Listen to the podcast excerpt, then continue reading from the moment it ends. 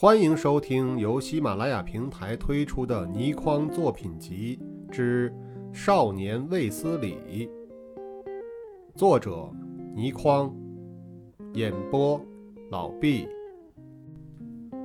天外桃源第二章，失身。我们拥抱着，呼吸声和心跳声混在一起。在这瀑布旁的小草上交织，成为开天辟地。自有人类以来，最美丽的生命乐章，而我们就在乐章之中起伏沉落，把生命的意义化作无穷无尽的美化和扩展。祝香香一直把她娇柔的身体紧贴着我，拥得我极紧，像一头受了惊吓的小动物。紧闭的睫毛微微跳动，额上的发丝渗出芳香的乳。直到我们终于分开了，祝香香始终紧紧抱着我。我喘着气，拥着她，肆意吸着她身体的幽香，让她的头靠在我的胸膛上，轻抚着她的头发，喃喃地说道：“香香。”我还没说什么，祝香香已经抬起了头。喂，别说什么，我们该说的全说了，该做的也全做了。我望着他叫人心醉的样子，把他拥得更紧了。是，是该做的吗？祝香香轻笑了起来，笑意之中有着化不开的甜蜜。不管该不该做，你后悔吗？当然不了，那就是了。香香，我要娶你。别忘了，我还有指腹为婚的丈夫呢。我们总得为自己的幸福打算呢。匡英豪那面，我会和他说，相信他也会谅解的。不谅解的话，也没有办法。我们禀明你妈妈，想来她一定会帮我们的。我妈一定会喜欢你吗？磨着他老人家求几年就是了。磨几年，我们要是有了孩子怎么办？我呆住了。对呀，要是香香有了我们的孩子，香妈又不肯让她嫁我，该怎么办呢？我一时答不上来，正在惆怅，忽然之间眼前陡的一黑，变得什么也看不到。祝香香惊叫了一声，我紧紧地拥着她，镇定地说：“别怕，是他们。”话刚说完。声音已经从四面八方传来。不用担心，你们这次不会有孩子的。虽然在黑暗之中，但祝香香忽然听到人声，也羞得立时把头钻进我的臂弯里，一张脸热得发烫。我轻轻拍拍她的肩头，表示安慰，跟着愤怒地说道：“你们来做什么？我又没想你们。”那声音似乎对我的愤怒有点奇怪。我们接收到你很强的脑电波释放量，经过分析后和你的记录吻合，便来找你看看有什么事情。来到才发现，原来只是你在交配生产的能量。我气得沙哑了声音：“你、你们、你们看着我们。”声音平静地说道：“有什么不妥？交配是地球高等生物繁殖的必须过程，没有需要尴尬的地方。”我粗着声音说：“但我们都没穿衣服。”那声音顿了半晌，才无奈地说：“地球生物中，人类为何会为自己的身体感到羞耻，要依靠衣服遮掩，一直是我们的一个主要研究课题。可惜，始终得不到结论。”我听了这番说话，心中一阵茫然，也觉得十分奇怪。为什么地球上众多的生物中，只有人类才会为赤身裸体感到羞耻呢？那声音又再次的响起，在我们星体四百多亿年的历史中，从来没有出现过衣服。祝香香忽然开口：“刚才你们说我们这次不会有孩子，是什么意思？”那个声音说道。人类的精子可以在女性体内生存三至五天，但卵子能够受精的时间只是排卵后十至二十四小时，所以女性每周期的能生育日子只有七至八天，其他时间都不能受孕。现在是处于第二阶段安全期，月经很快便会到来，所以不会怀孕。我听得一头雾水，祝香香却又开口道：“你们怎么知道的？”那个声音答道：“通常排卵后十二到十六天便有月经。”月经前的十到十二天便是第二次安全期。由于只有排卵附近的八天能生育，这八天前的日子倒数至上次月经便是第一次安全期。人类女性排卵后，黄体产生的黄体酮会使基础体温上升零点二至零点六度。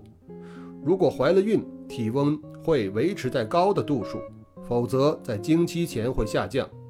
我们的仪器探测到你的黄体酮和基础体温都正常，所以判断你处于第二次安全期的尾端，经期在二至四天内便会来到。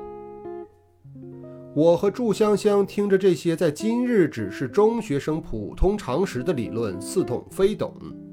要不是我们知道他们是比人类进步不知多少万年的外星高等生物，可能一开口早就骂得他们胡说八道了。沉默了半晌，我开口道：“王天兵就在附近。”那声音打断了我：“王天兵，我们已见过。你称为鬼族的仪器，我们也已获得。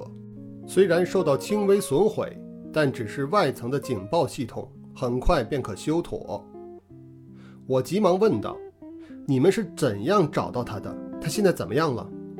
那个声音答道。仪器的外层装有警报系统，受到破坏时便会将信号传给我们。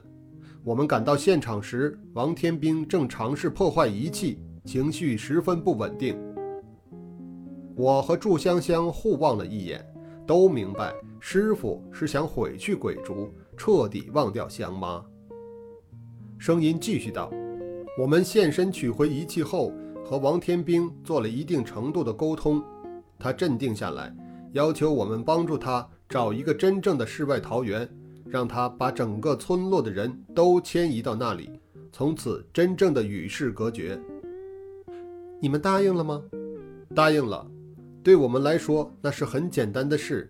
我们甚至立即将他的全体转移到那个地方。那是什么地方？我们答应过不透露的。祝香香机警地问：“在地球还是不在地球？”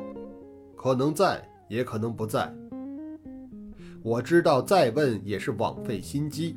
想了一想，好奇地问道：“那鬼烛究竟是什么仪器？为什么可以见到思念的人的样貌呢？”那声音说道：“很难对你们解释。简单说，我们用脑电波控制这个仪器，它便会做出我们想要做的事情。”我一边思索着，一边用力挥着手。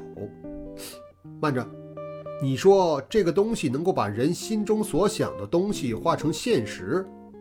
那个声音说：“理论上是对的，不过人类的脑电波不够强大，所以只能使这个仪器显现出心中所想的事物。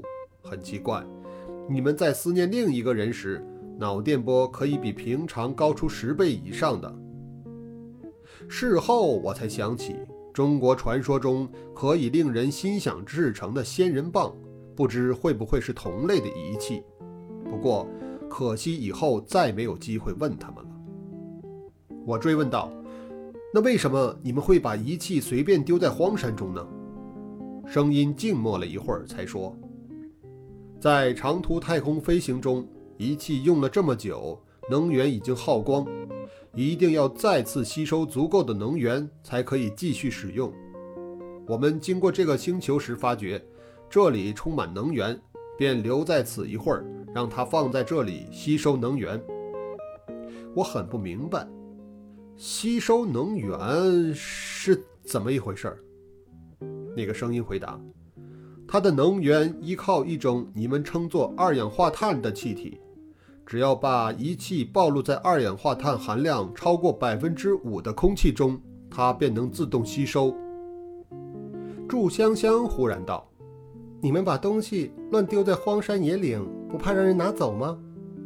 那个声音说：“在我们的星球中和我们经过的所有星球中，没有同类会拿走不是自己的东西，所以事先预计不到会有人拿走仪器。找了很久才找回五个，直到近来才知道第六个在王天兵手里。”我好奇地问：“仪器对你们有什么用啊？”那个声音说：“我们用脑电波命令这个仪器产生强大的能源，供给长途太空飞行之用。”我还是不明白，这个仪器究竟是怎么运作的。那个声音说：“很复杂，以人类现在的智力和科技，绝对不能解释清楚。”我知道再也问不出什么了，便说道：“找回鬼族，你们准备怎么样啊？在计划中，我们早应该离开地球，等待仪器修理好，我们便会继续旅程。不回来了吗？回程时可能会经过，不过那个时候地球在二十万年以后。你的脑电波很特别，有益于一般地球人。”将来可能会再和其他外星生物接触，但第一次总是最难忘的。我们要走了。对了，王天兵有一本书托我交给你，真不明白你们人类为什么还在使用这样落后的记事方式。跟着黑暗消失了，刺眼的阳光又再次照射着我和香香，我们的眼睛好一会儿才能够适应。然后我们同时看到，不远处的一个山洞正迅速平平地飞来四四方方的一块物体，比强弩射出来的箭还要快上十倍、百倍。以上是《天外桃源》第二章尸身第二节，谢谢收听。